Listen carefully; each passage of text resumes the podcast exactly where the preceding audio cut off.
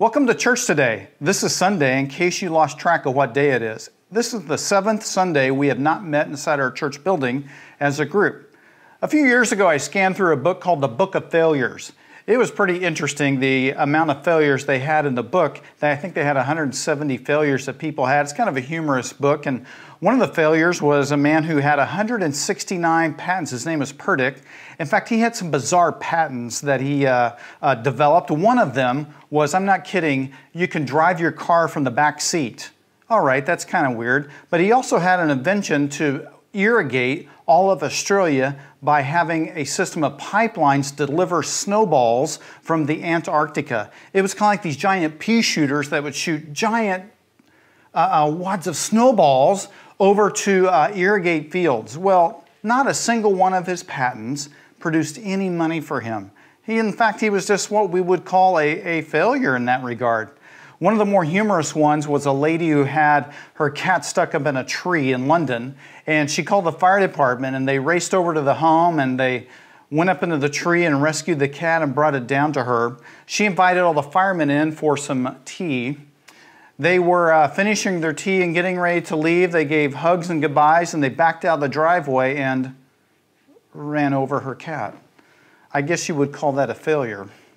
Now then, those might be kind of humorous failures that we can talk about, but sometimes failure can be painful. When we have a moral failure, when we have a spiritual failure, it can have dire consequences in our lives. It can be filled with pain and regret and guilt as well. So here's my question today What should we do when we sin? If I sin, what should I do with that spiritual, moral failure in my life as well? Now, then, the term sin has fallen on hard times, and people don't even like to talk about the word. In fact, if I bring up the word sin, some people might label me and say, You're nothing but a bigoted, snout nosed pig. You get your morality off of my body, or something like that. But if I say, Hey, I'm a sinner, people might go, There, there. You're too hard on yourself. Be a little bit more lenient. Okay, so we have this thing with sin where we don't really want to talk about it, but the Bible talks about it a lot. And the question that the Apostle John is going to help us with is this What should I do when I fail spiritually? What should I do when there is sin in my life? In fact, it's an important question because myself and all of you who are watching and listening to me, we struggle with this. We struggle with that certain kind of sin that, well, trips us up. We struggle with things and we wonder, what will God do in my life and what can be done about it? So the question what should I do when I sin, is uh, pertinent to all of us as well. Now, the people who wrote the Bible were not perfect, not, not in any way, shape, or form. King David wrote many of the Psalms, he was a murderer. Apostle Peter denied Jesus Christ three times. Apostle Paul, he was a conspirator for murder for a man named Stephen. I mean, the people who wrote this book that we have, this book that we read all the time, they were not perfect people. So when we talk about sin, we need to understand that there are no people who are perfect, and we're all in the same boat. We're all separated from God by the sin in our lives. Now then, if you have your Bible, I want you to turn to 1 John chapter 1, verses 5 through 10, and we're going to look at the question, what should we do when we sin? And it's the question that John answers for us. So let's read it together. 1 John chapter 1 verse uh, 5. This is the message we have heard from him and declare to you. God is light. In him there is no darkness at all. If we claim to have fellowship with him and yet walk in the darkness, we lie and do not live out the truth. But if we walk in the light as he is in the light, we have fellowship with one another, and the blood of Jesus, his Son, purifies us from all sin. If we claim to be without sin, we deceive ourselves, and the truth is not in us. If we confess our sins, he is faithful and just and will forgive us our sins and purify us from all unrighteousness. If we claim we have not sinned, we make him out to be a liar, and his word is not in us. John is writing this letter. In fact, he wrote the Gospel of John, which is the story of Jesus, and then he writes three more little letters. And the first one that we call First John.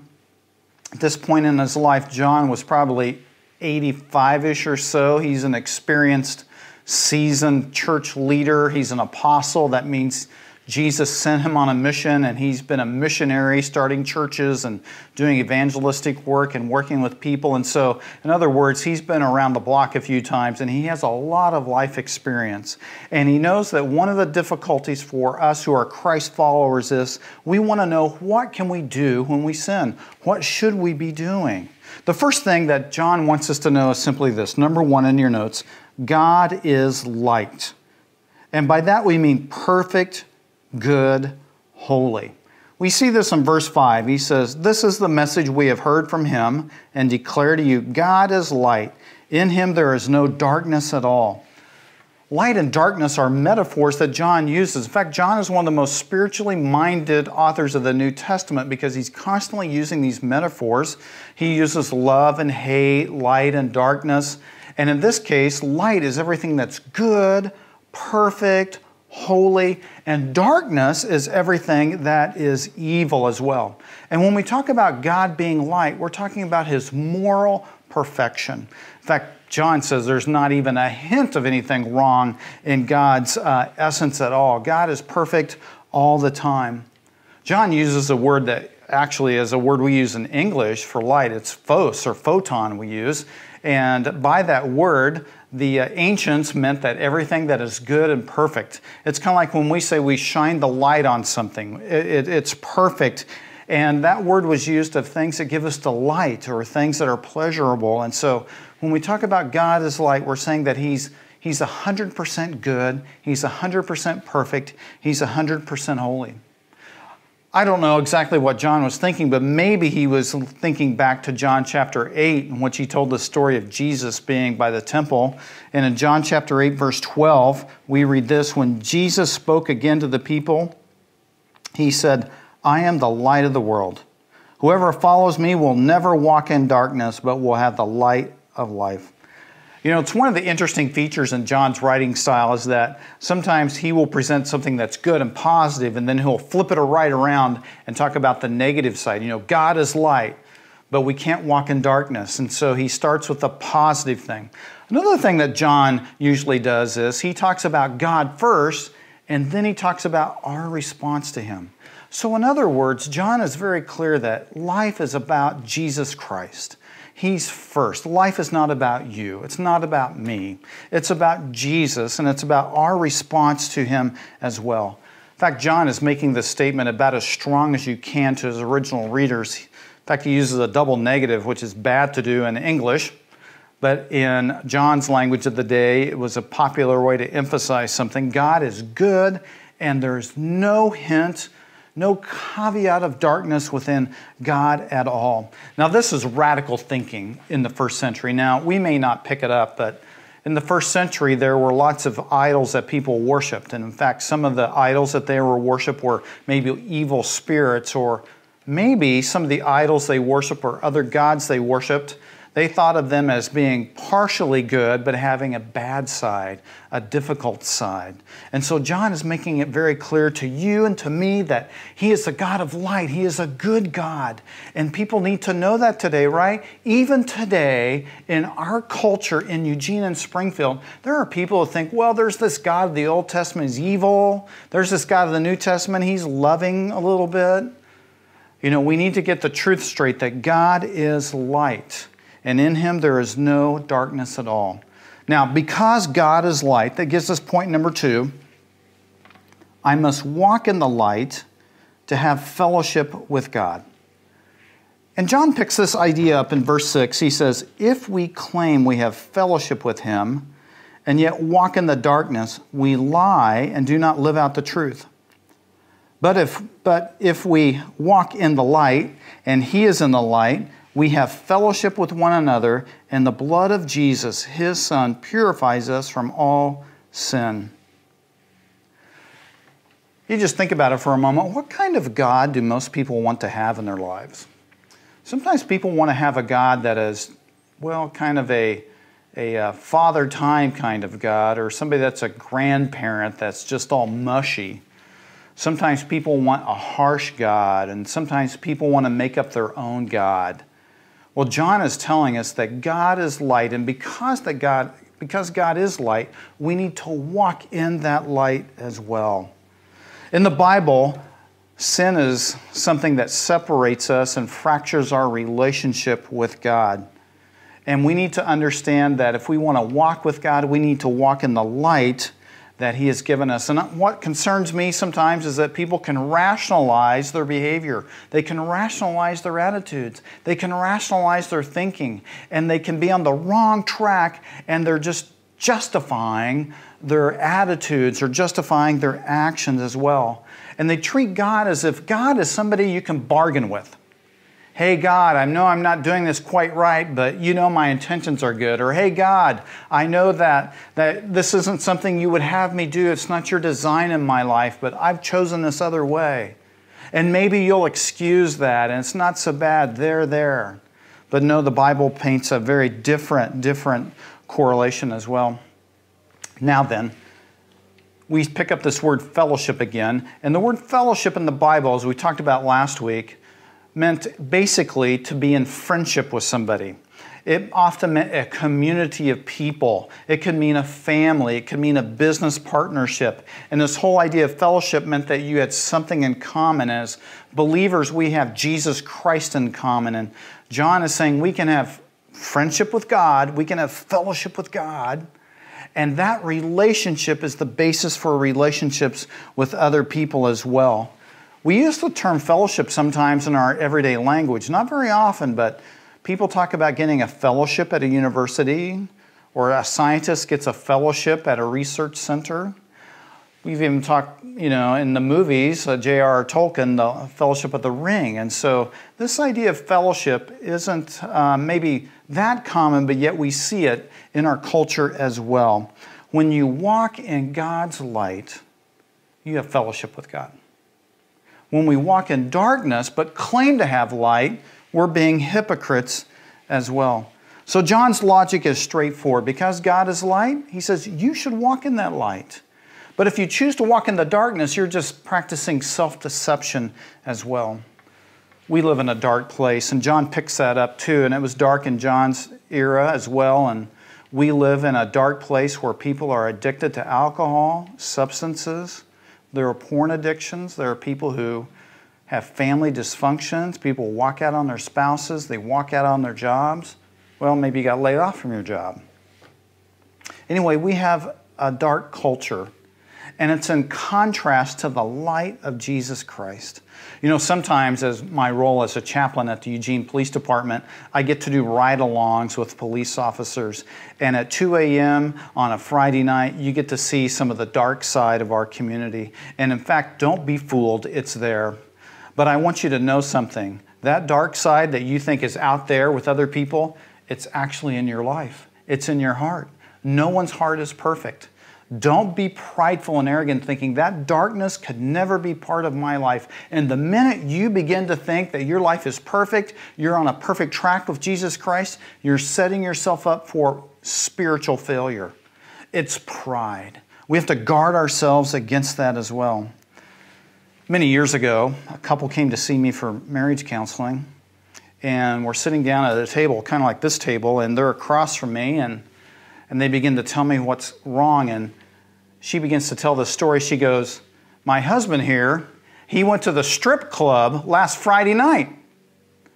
And he interrupts her right away and he goes, Well, I had a flat tire, and Pastor Steve, I needed to go in and use the phone. Okay, so I'm thinking to myself as he tells this story, that's the biggest lie I've heard in the last few years. Come on, dude, this is what I'm thinking. You're not fooling me. You're not fooling her. You're definitely not fooling God. And then all of a sudden she pipes up and she goes, Pastor Steve, we live one block from the strip club. He could have walked home. And I thought to myself, man, you're busted. But you're walking in darkness and a little bit of light is shining down. What are you going to do with that? When we walk in darkness, but we claim to be walking in the light, John says we deceive ourselves as well. Well, how do I walk in the light? You know, that's a really good question. So we talk about this, it's a metaphor and uh, maybe not so con- uh, concrete in, in concept, But I think one way that we can walk in light is to make sure that we are involved with God's Word. And in fact, in Psalm 119, verse 105, it says this Your Word is a lamp for my feet and a light on my path. So, what lights up your path is this book, the Bible. In fact, when we read Scripture together, when we read it on our own, we, it's kind of like looking in a mirror and you can see does my life match up with what I read? Many of you have chosen to do an online Bible study with one of our elders, the book of Luke, and it's a Facebook account, and, and it's great for me to read the comments that people make. And I can guarantee you this as we read through Scripture together, we see how our lives need to be shaped and adjusted to match Jesus Christ. How do I walk in the light? Well, one thing is to read God's Word. In fact, I would say it's the primary way. You pray about God's Word, you think about Jesus Christ, and then you begin to look at your life and then you begin to match it with the life of Christ. We call that transformation as well. We can live in that light. Now, John says that we can have fellowship with one another when we're both walking in the light. I have seen that so many times in my life. When I'm walking with the Lord and my friends are walking with the Lord, our connection to one another and our fellowship is just incredible.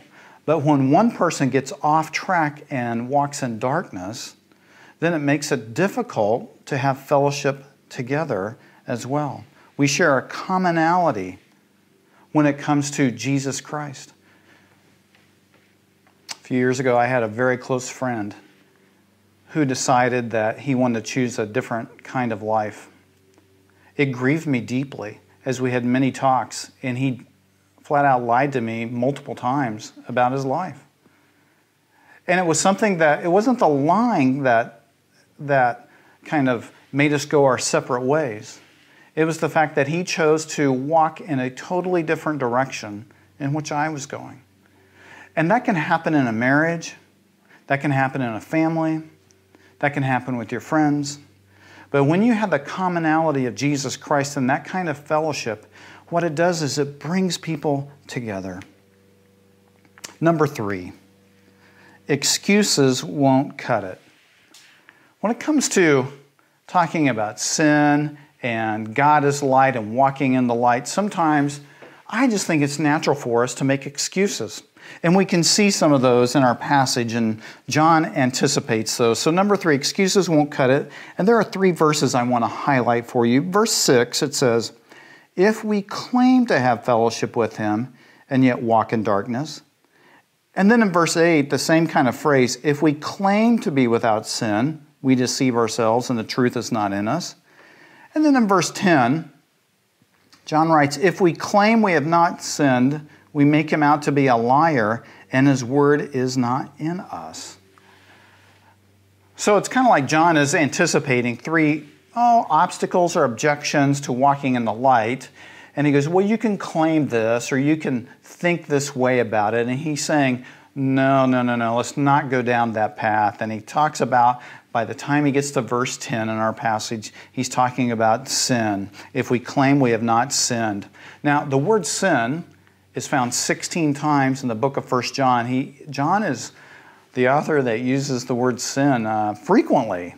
And when we talk about sin, what we're talking about, about is missing God's perfection. And you probably heard this before, but the word sin was used of archers in uh, the um, uh, in Old English language, and so the archer would miss the bullseye as he pulled back on the bow and missed the bullseye, and he said, I've sinned, I've missed. Well, what John is saying here is that if we claim that we can't sin or that we don't have any sin, we're just setting ourselves up for failure. He says we're just being self deceived if you think that way. I wrote down this comment A dog is not a dog because it barks, it barks because it is a dog. Now, here's the thing Sin is what we're born with, and we're predisposed to that. We're not as bad as we can be, but we have this natural disposition. So when my kids were born, they were cute and cuddly, they were just awesome, and then they turned three. Two, the terrible threes, the terrible twos. It's kind of like they had they had a self will, and then your kids become teenagers. And you will go, oh my goodness, wow. And you have all this tension in your home with teenagers, right? Well, where does that come from? Well, I'll tell you where it comes from. Our hearts are naturally inclined to do what we want to do. In other words, we're naturally selfish. That's who we are. Now, John says, when we begin to walk in darkness, it's not like this. We could think of it this way I may know the truth, but I've chosen to practice otherwise. Do you see the difference? I know the truth, but I practice otherwise. So let's just say that bunch of us at Grace Community Fellowship, we, we uh, start a, a, healthy support group, and it's to, uh, to lose weight. And so you show up every week or several times a week and you tell everybody what you ate. And so we go together, a whole bunch of us go together, and someone stands up and said, This week I ate kale and grapes and everything healthy.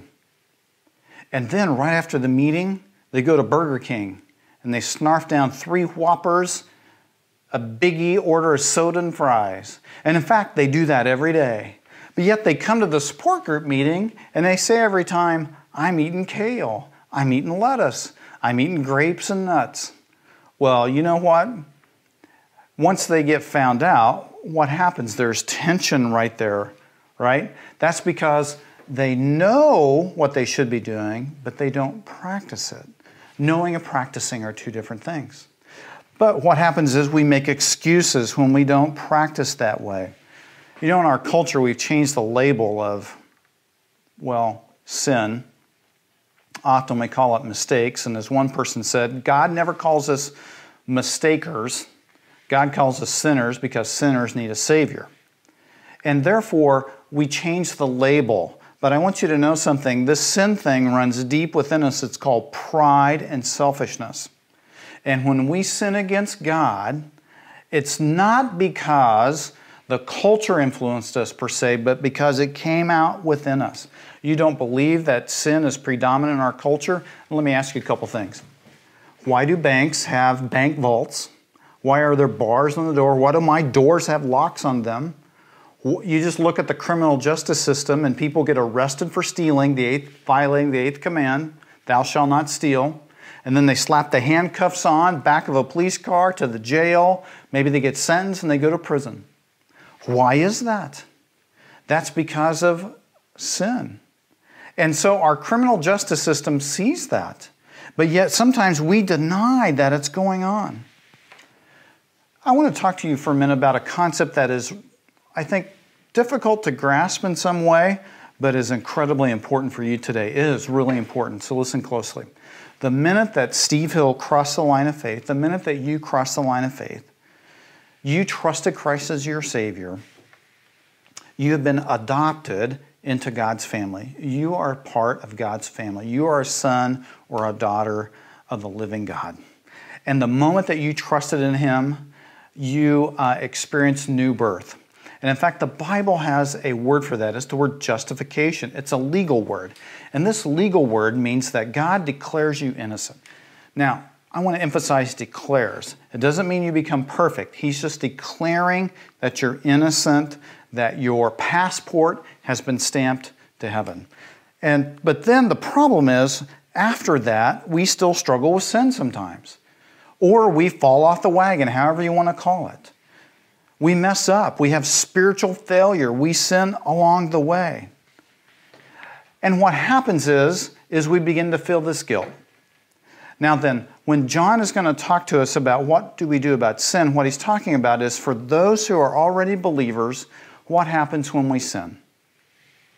So let's just think of it this way that in your house you have teenagers. I don't know how many of you have teenagers out there. Anybody have teenagers or you have kids in your home or or maybe just think back to that time or if you're a teenager, you just flip this around and you just think that's my parents. That's my parents, okay? And so you got a teenager at home and you tell them, "Hey, during this quarantine, you can't go over to your friend's house." And in fact, you can't have all your friends over here.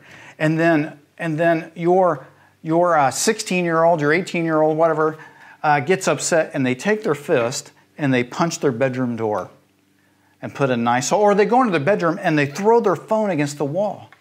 And you come into the back bedroom because you've heard something and you know, what happened to the door? And your teenager goes, I tripped and fell into the door. Or you said, What happened to your phone? And He said, Well, I fell down on the floor and it broke my phone. Now, then, you're not buying an ounce of this because you know that your teenager has messed up. They've gotten angry. But let me ask you something are they still your child? Well, absolutely. Has it strained the relationship you have with your child? Absolutely. It has strained it. So that's the analogy that I think helps us understand what should I do when I sin? Because what you want to hear from your teenager is, yeah, I punched the door because I was wrong. You want to hear them come clean about their feelings and you want to have them come clean about, about what they did. Another example I thought of this week is sometimes when I, if I go to the doctor, I have to fill out one of those forms that talk about how you're feeling, and sometimes they'll ask who is the emergency contact person for you. And so I'll write down emergency contact, Mary Hill. And then on some of it, gives an option. Is this your spouse, your friend? Uh, uh, what's your relationship to the emergency contact person? So it could be spouse, parent, child, friend, or other. Now, this always gets me because what's my relationship to Mary Hill? Well, if it's other, I might put down, well, it's a little strained today because, well, she called me a fathead a while back. Yeah, she called me. She called me a fathead. In fact, we were playing cards and I made a comment and she called me a fathead. Now then, only Mary Hill is allowed to call me a fathead. And she does it because, well, she knows it kind of gets to me, but she calls me fathead. So I could write down my relationship, fathead. Or I could say cold or strained or happy. But no, the legal relationship between myself and Mary is spouse, wife. Now, if you ask me how the fellowship is with my wife, oh, that might be the cool or hot or warm or, or friendly. You see, when we talk about fellowship, we're not talking about salvation, we're talking about my ongoing relationship with God as well. This brings us to point number four. This is what we do when we sin against God. I must confess my sin to God. 1 John 1 9 says, If we confess our sins, he is faithful and just and will forgive our sins and purify us from all unrighteousness. You know, this word confess is pretty incredible, and it means to call it what it is. It means to label it. Hey, this is what I did. It means to be honest and come clean about something. It means to acknowledge what is true. It's just like with your kids. You want them to come clean. Hey, who spilled the grape juice on the sofa? Who backed into the garage door? Who punched the door? You want them to come clean about that. And when they come clean and confess the action or the attitude, it is the beginning of restoring harmony. There's an old joke, it goes this way. Sunday school teacher asked his class, Children, what must we do first in order to be forgiven? One little boy raised his hand, Well, first, I guess you got to sin. I suppose he's right. Yeah, first you got to sin. But what do you have to do to be forgiven? Well, this verse helps us with that. And that step is to confess. Sometimes we struggle and we think, does God really forgive me? And some of you are watching me right now, and as I talk about moral failure and sin, it just digs up a lot of garbage in your life. And you're wondering, did God really forgive me for that, or for this, or for that time a long time ago, or this morning, or whatever the case may be? Friday night I did this, Saturday night I did that. And you're struggling with, does God really forgive? And then you begin to think, well, maybe I didn't cry enough and maybe I wasn't sorry enough. This verse doesn't say be sorry, it says to confess. And to confess means to call it what it is and to agree with God what has happened in your life. And when you do that, you have forgiveness. Notice what kind of forgiveness. It purifies us from everything. From everything. Notice the edges there that God is faithful, He's just. That means God will never, ever withhold His forgiveness when you confess your sin. That's pretty incredible stuff if you think about it, right? Now, if you don't confess your sin, here's what happens you will stockpile guilt. And you will have a mountain of guilt in your life, and it'll be dragging you down. And it'll interfere with your relationship with people. It will interfere with how you do your job. It will interfere with your relationship with God, the stockpile of guilt. Why let that drag you down? So the step is to confess. That means if you stole money from your employer, you tell God that. God, I stole money from my employer. You confess it. And then I would recommend you confess it to your employer. You know, one of the things we do is sometimes we blame people for our problems. We blame our spouse, we blame our, our family background, we blame the COVID 19 virus for something. We just, we are good at blaming when in fact we need to take responsibility and to confess what we've done. The death of Jesus on the cross covers all your sins, purifies you, brings you forgiveness. It takes you, sin takes you out of fellowship with God, it takes you out of fellowship with other believers. In your notes, here's the first bullet point confession is conceding it is true. Is conceding what is true long time ago, one of my friends had his truck out here at my house, and we were doing some landscaping. He had gravel in the back, and my kids were playing in the back of the truck. They were little at the time with other kids, and we came around the corner, and there were no kids in the back of the truck, and the back window was broken. Hmm. So we lined up the usual suspects who were about this tall, and we began to gently quiz them. Did you break that window? No, not me. Are you sure you didn't? Now you're getting some fidgeting and some guilt looked uh, guilt on their faces till one of them broke and said he did it. You know, that's all we want to hear somebody that would acknowledge what they have done. And when we concede what is true, when we concede that, it restores our relationship with God. Here's the next bullet point intimacy is rooted in honesty. Now, by intimacy, I mean close. If you want to be close with Jesus Christ, you need to be honest. You need to be honest about your emotions with Him. Tell Him about your emotion. You need to be honest about what you struggle with. I got news for you. He already knows. It's like if you have a nice piece of furniture and somebody spilled grape juice on it, you know who did it. One of the kids, right? You know who did it, who, who has done that. And so, what you want to hear is somebody acknowledge it, to, to say, Yeah, I did that. And when we have honesty, we have intimacy. And that's the trouble with sometimes with marriages, too. When we're not honest with each other, then we will lack intimacy. This week I ran across a story about Katherine Ann Powers, and she actually lived in Eugene, Corvallis, and Lebanon and perhaps you might have heard of her name before. In 1970, a long time ago, during the Vietnam War, she helped rob a couple banks and stole 500 pounds of ammunition from a National Guard armory.